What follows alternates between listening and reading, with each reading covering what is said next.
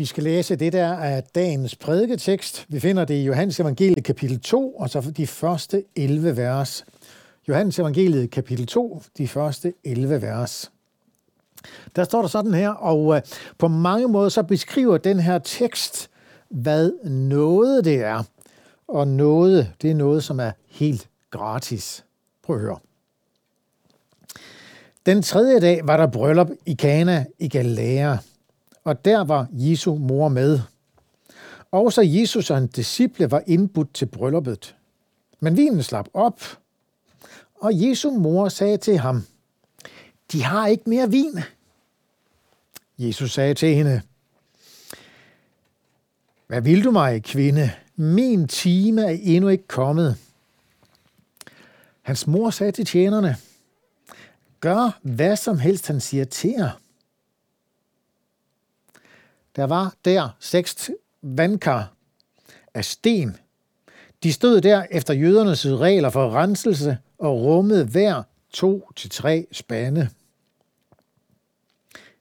Jesus sagde til dem, fyld karrene med vand. Og de fyldte dem helt op. Og han sagde til dem, øs nu op og bær det hen til skafferen. Det gjorde de så. Men da skafferen havde smagt på vandet, der var blevet til vin. Han vidste ikke, hvor det var kommet fra, men det vidste de tjenere, som havde øst vandet op. Kaldte han på brudgommen og sagde til ham, man sætter ellers den gode vin frem først, og når folk har drukket godt, så er den ringere. Du har gemt den gode vin til nu. Dette gjorde Jesus i Kana i Galilæa som begyndelse på sine tegn og åbenbarede sin herlighed, og hans disciple troede ham. Nu skal vi bede. Jesus, vi vil bede til dig, og vi vil takke dig, fordi at det, det har du givet os lov til. Tak, at du er meget mere interesseret i, at vi beder, end vi er i at bede. Tak for det, du så gerne vil, det er at række os nåde, det er at række os barmhjertighed, det er at øh, lytte til vores bønner og opfylde dem. Så vil vi den her søndag gerne bede dig for Ukraine. Vi beder dig om fred for det folk og i det land. Så beder jeg dig for den enkelte, der sidder og lytter med her. Særligt for den, som synes, der er noget, der er vanskeligt og svært i livet nu her. Beder dig om, at de må erfare, at du er dem nær. Og beder også om, at du vil høre og bønhøre deres bønner. Amen. Se, vi lagde ud med, inden jeg skulle prædike og synge en klassiker. Jeg ved selvfølgelig ikke, om du kender den, men, men sangen her, nummer fem hundrede niogtres, der er magt i de foldede hænder, er en af de virkelige klassikere, også i missionshus og kirke. Øhm, og det er, altså, det er, en, det, er en, det er en super fin sang, så du må gerne synge den. Sangen formulerer jo noget om, at øh, altså, der er magt i de foldede hænder. I sig selv er de svære små, men mod almagtens Gud, du vender. Han har lovet, at svar skal du få. Altså, bøn, det er ikke at bede til sig selv eller bede til naboen, men det er at, at, at vende sin, sin henvendelse til den almægtige Gud i himlen. Og jeg er helt enig med dem. Og så synger man, der er svar undervejs. Engle kommer med bud. Ja, så er du bedt. Og så er der svar undervejs efter sangens formulering. Og vi synes måske, det er en lidt rosenrød formulering. Engle kommer med bud. Jeg ved ikke, hvor mange af os, der har oplevet engle. Om det tøver, det frem dog skal nå. For det lover jo løfternes trofaste Gud. Kald på mig, og du hjælpen skal få. Jeg ved ikke, om du har prøvet det. Det håber jeg for dig. Altså, jeg mener, jeg ved ikke, om du har prøvet at bede til Gud, og så har oplevet, at han har svaret dig. Som sagt, så håber jeg for dig, at, at det er en erfaring, som, som du har gjort dig. Der er svar undervejs. Fordi Gud har lovet at svare på vores bønner. Fordi Gud har lovet at handle, når dem, der tror på ham, henvender sig til ham.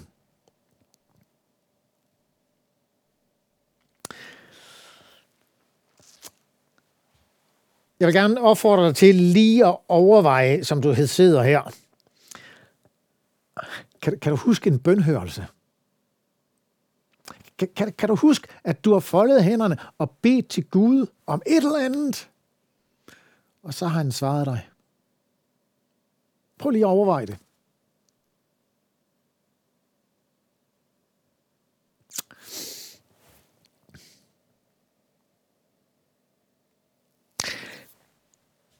Um, hvis vi tager dagens tekst, så er det jo helt tydeligt det, som sker for Maria. Uh, Jeg, jeg har kaldt temaet bønhørelse og tro, og det er fordi, at øh, bøn handler jo, eller udspringer af, at man tror på Jesus. Og, og sådan er det for Maria. Øh, hun, hun har haft mange år sammen med Jesus, og, og hun har altså set og forstået noget af, hvem han er. Det har hun blandt andet, fordi hun har gemt nogle ord i sit hjerte. Og nu, når vi er kommet til den her bryllupsfest, ja, så ser hun problemet, og så henvender hun sig til Jesus. Og, og det er altså det, det er troens kendetegn, at jeg i min udfordring, i min nød, i min glæde, i mine succeser, jeg ved ikke, hvad det er, midt i livet, så går jeg til Jesus og siger, Jesus, se lige det her. Og det er jo det, hun gør, Maria. Hun, altså, hun folder hænderne. Jeg ved ikke, om lige præcis hun gjorde det, men, men, men, men, men hun, hun henvender sig til den almægtige Gud, Jesus Kristus.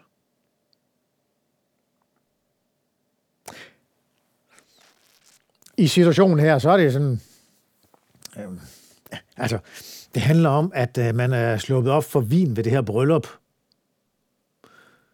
Og så fortæller hun det til Jesus, der er ikke mere vin. Ja. Øhm. Det, der så sker i første omgang, det er, at Jesus på mange måder ligesom afviser hende. Han afviser hende med den her formulering. Hvad vil du mig, kvinde? Min time er endnu ikke kommet. Og se, det kan være en del af bønnens virkelighed for os for dig. At du har foldet dine hænder, du har bedt til Gud, du har sunget sangen, der er magt i de foldede hænder. Og du synes godt nok, de der engle, de tøver godt nok rigtig, rigtig lang tid. Min time er endnu ikke kommet. Se, det er en del af bønhørelse og tro, at vi må bede, selvom vi ikke rigtig synes, at der sker noget. For vi tror, på en eller anden måde er du kommet til at tro på, på Jesus Kristus. Du har mødt hans nåde, du har mødt hans barmhjertighed, du har mødt syndernes forladelse, og derfor beder du til ham. Og så sker der ingenting. Øhm. Og nogen kan komme til at bede mange år. Og nogen kan komme til, og måske sidder du der, og, og bare må sige, jeg har bedt for den her sag, og jeg synes ikke, der sker noget. Øhm. Det er en del af bønhørelsens virkelighed. Det er en del af, del af bønhørelsens ramme, at øh, der kan godt nok gå lang tid. Og jeg ved ikke, hvor lang tid der skal gå i dit liv. Det ved jeg ikke. Jeg ved det heller ikke fra mit eget liv. Øhm. Der er så en, en fin pointe i Marias liv, fordi hun har altså kommet til tro på Jesus. Hun, hun, hun har opdaget, at, at han er værd at sætte sin lid til. Det er ham, jeg må bede til. Og derfor har hun bedt, og så fortsætter hun. Hun, hun handler, selvom Jesus faktisk siger, altså min time er ikke kommet endnu, så handler hun. Så, så, så går hun i gang. Hun går hen til de her tjenere, og så siger det, det her, hun til tjenerne, gør hvad som helst, han siger til jer. Altså, det er jo lidt en blankocheck. Altså, hvad Jesus siger, det skal I bare gøre. Og, og, og der må jo være en relation på en eller anden måde, så, så, så Maria kunne sige sådan til tjenerne. Hun har bedt, hun har mødt en afvisning, og alligevel så fortsætter hun. Alligevel så går hun i kast med projektet. Alligevel siger hun, øh, altså, I, I må høre efter, hvad han siger, øh, og gøre det, som han beder jer om.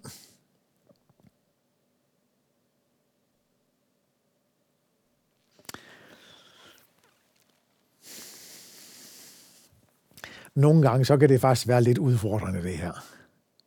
Og have lagt en sag over til Gud i himlen og sagt, vask ud, her har du den.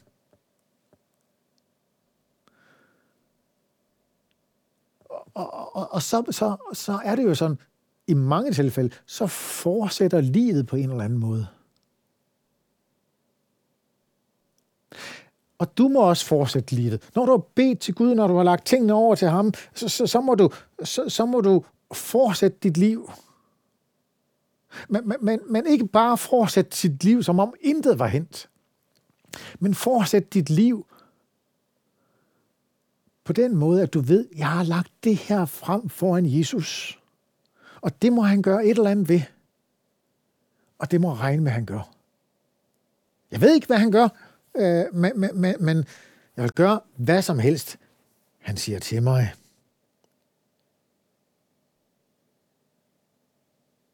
Så går tiden. Øh, vi ved jo ikke i teksten her, hvor lang tid der er gået, om der er gået en time, eller, eller tre timer, eller, eller, eller hvor lang tid der er. Men, men på et eller andet tidspunkt, så handler Jesus. Og hvad gør han så? Jo, han beder om sådan nogle helt hverdagsagtige ting. Fyld de her kar, de her store vandkar, som hver kunne rumme to til tre spande, fyld dem med vand. Og se, det er en del, synes jeg, af bønhørelsens virkelighed, og faktisk noget af det, der kan være udfordrende i bønhørelsens virkelighed. Det er nemlig, at bønhørelse i en del tilfælde faktisk er meget hverdagsagtigt.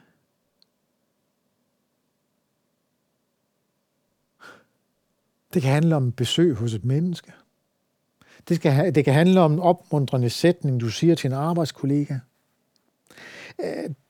Det, det, altså, det, det behøver jo ikke at sådan være sådan en kæmpe under. Bønhørelse er i en del tilfælde i vores liv sådan meget hverdagsagtige. Og se, det synes jeg så kan være lidt... Altså, der, der, der kan ske sådan flere ting, når det sådan er lidt hverdagsagtige ting, bønhørelsen bliver. Den ene ting, der kan ske, det er, at man slet ikke ser det. Man har bedt Gud om at passe på os, og, og så glemmer man alt om det, og så, så passer han på dig, og, og, og så... Øh, nej, men selvfølgelig, det øh, er noget godt frem. Øh... Eller der kan ske det, at øh, når der ligesom er gået lidt tid, så, så, så man, man så godt, at det var en bønnehørelse, og så, så når der er gået et stykke tid, det er lidt forskelligt, hvor lang tid det er, så, så slår det, var det her ikke bare en tilfældighed? Havde det her virkelig noget med Gud at gøre? Var, var, var det ikke bare en tilfældighed? Altså, fordi det ligesom bliver de her hverdagsting.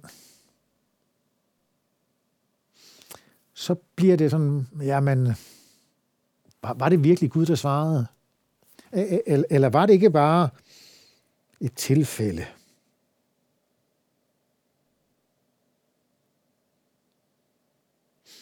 Og, og som dagene så går, ugerne går, månederne går, så, så kan man komme til at afskrive det fuldstændig som et tilfælde. Ind i det, så kan det faktisk være godt at rent fysisk skrive ned, når du synes, at du møder en bønhørelse. Sådan, at du på en eller anden måde kan liste op, at okay, der har svaret Gud faktisk.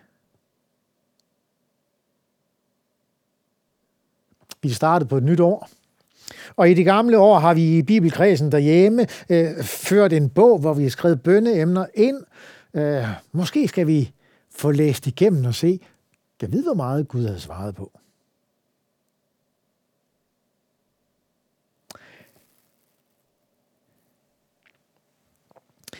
Altså, bønhørelsen kan blive hverdagsting. Og, og hverdagstingene kan ligesom smuldre mellem fingrene på os, så vi ikke, når jeg er det ikke bare tilfældigheder.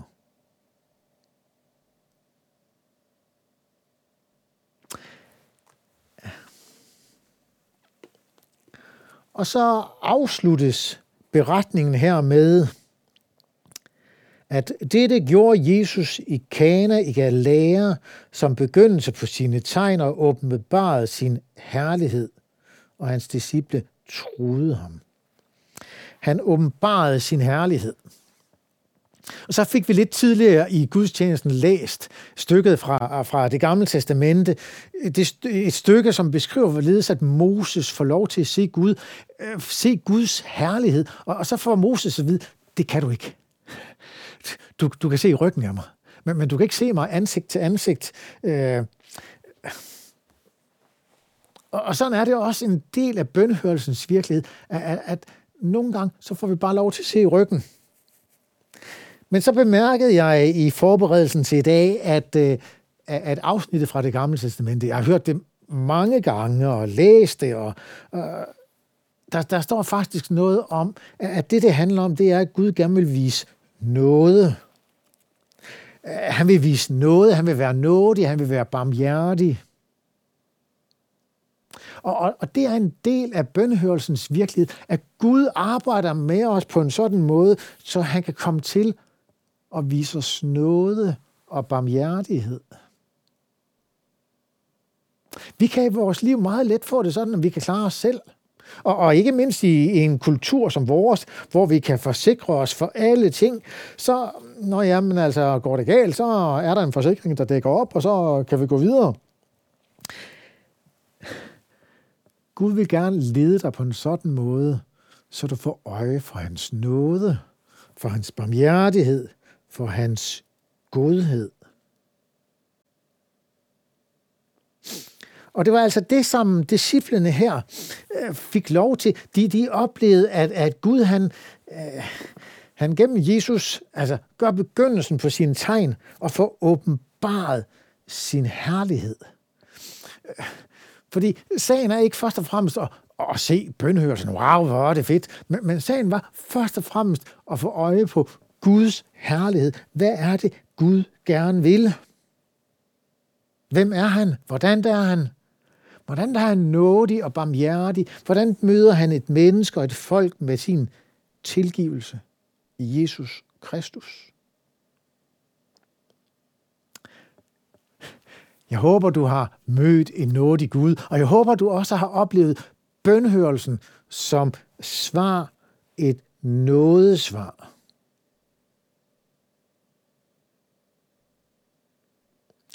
Der står i hvert fald om disciplene, at da de havde bemærket det, at og hans disciple troede på ham. De troede ikke først og fremmest på, på, på bønhørelsen og tegnet på, på vandet, der var blevet til vin, men de troede på ham.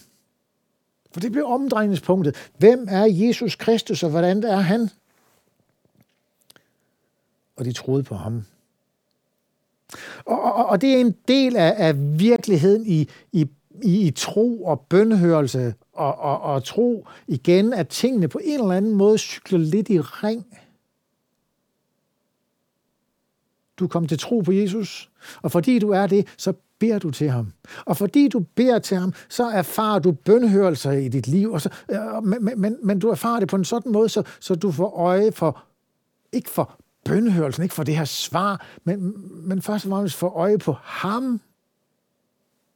Det bliver Jesus, det bliver ham, du bliver optaget af.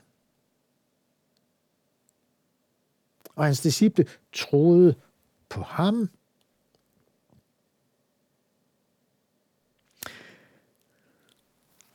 Jeg vil her som afslutning på mine prædikener, jeg, jeg laver en lidt længere afslutning, men jeg vil gerne give dig et eksempel på et menneske, der har øh, i, i vores kultur, på vores tid, øh, gjort noget af det, som jeg har forsøgt at prædike om her.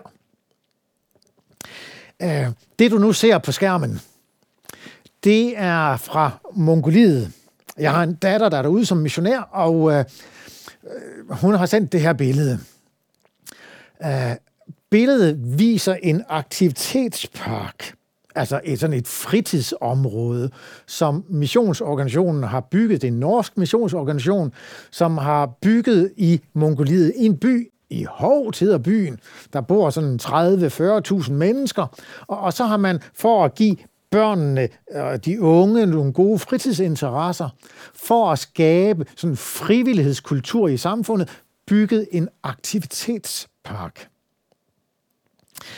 Hun fortalte, at nu, nu, nu er de sådan rigtig for den indvidet. Du kan se, der er skøjtebane, og der er nogle volleyballbaner.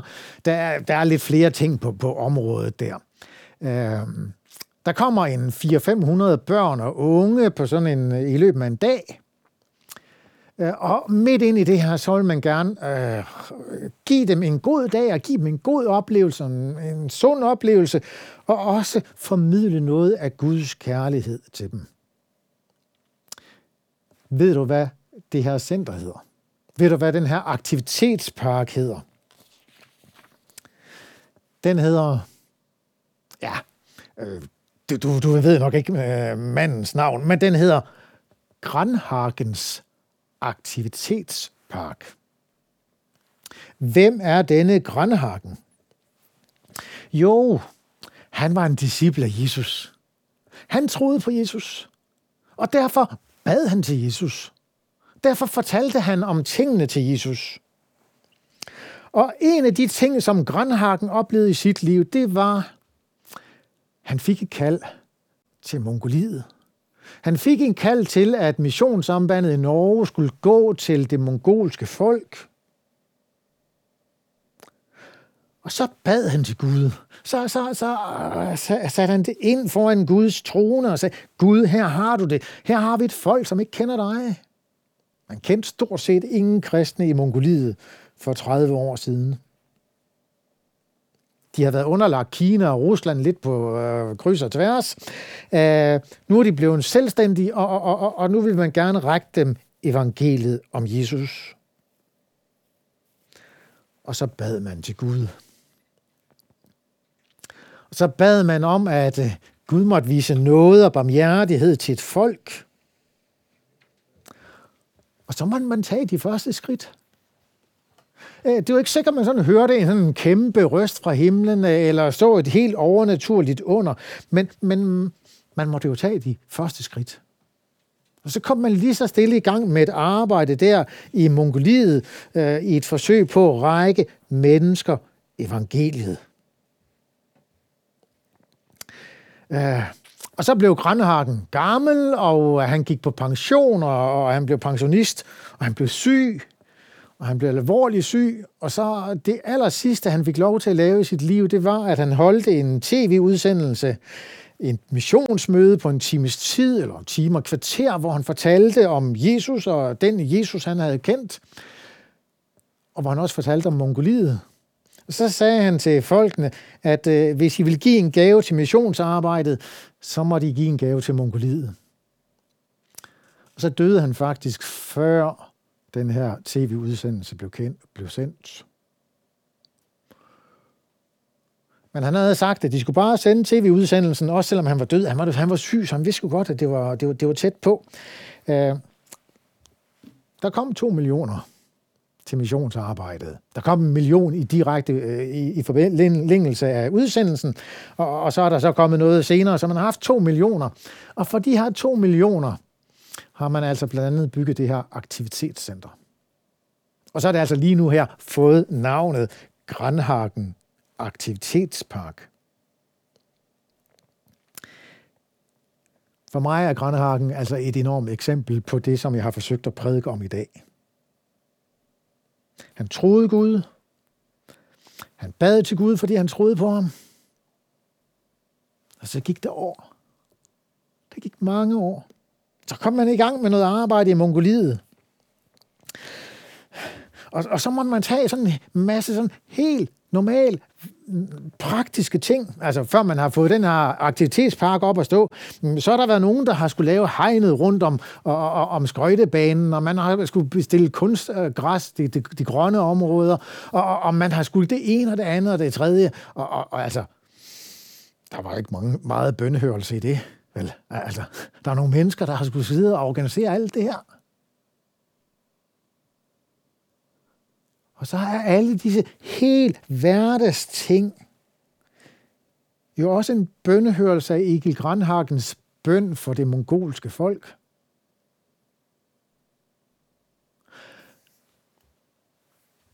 Og så fik han ikke engang lov til at se det her. Uh, Missionssambandet, altså den norske organisation, de, de spekulerer lidt på, om sådan en aktivitetspark her kan være afløseren for sundhedsklinikkerne.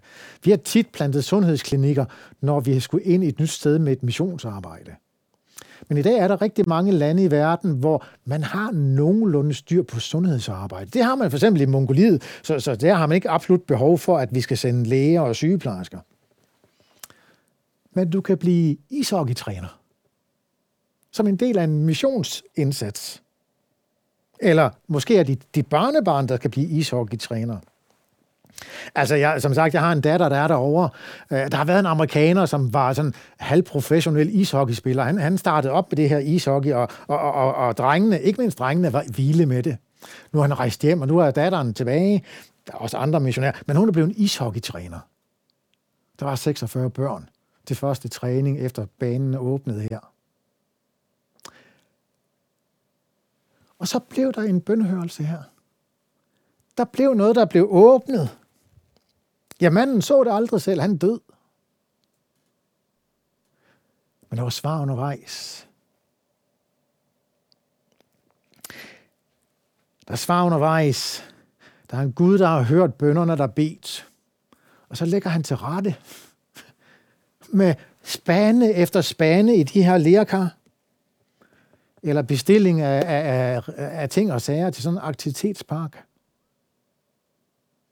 Og lige så stille, så formes Guds rige alligevel. Lige så stille, så bliver Guds virkeligheden en del af vores liv. Og så ønsker man jo, at de her børn og unge og deres forældre og bedsteforældre ikke bare skal synes, det er sjovt at være på skøjtebane, men de kan se Guds nåde og Guds barmhjertighed. De skal se, Jesus gav sit liv for mig. Det er det, vi gerne vil. Nu skal vi bede. Kære Jesus, vi vil gerne bede til dig, og vi er overbevist om, at du svarer på vores bønner. Nogle gange, så synes vi, du er noget langsom om det. Men hjælper så til at gå i fodsporene af Maria, eller af den her gamle missionsleder Grønnehagen, og, og så fortsæt med arbejdet. Og så vente på dine svar. Det gælder, Jesus, både for mit eget personlige liv, og sådan, sådan det arbejde, jeg er med i. Og Jesus, så vil jeg særligt bede dig for den, der sidder og lytter på, som har bedt til dig, og som som ikke har set bønnesvarene. Lad den enkelte alligevel få lov til at tro dig, og så fortsætte. Både med at bede, men også med at arbejde. Og så beder jeg dig om, at vi må se bønnesvarene, og vi må se det, og få øje for dig og din herlighed. Amen. Jeg skal nu lyse Herrens velsignelse over dig, og det er altså til dig, både som synes, at du oplever tydelige bønnehørelser, men også for dig, som synes, at der går nok, der er lang tid her. Så er Guds velsignelse alligevel ind over dit liv. Modtag Herrens velsignelse. Herren velsigne dig og bevare dig. Herren lader sit ansigt lyse over dig og være dig nådig. Herren løfte sit ansigt mod dig og give dig fred. Amen.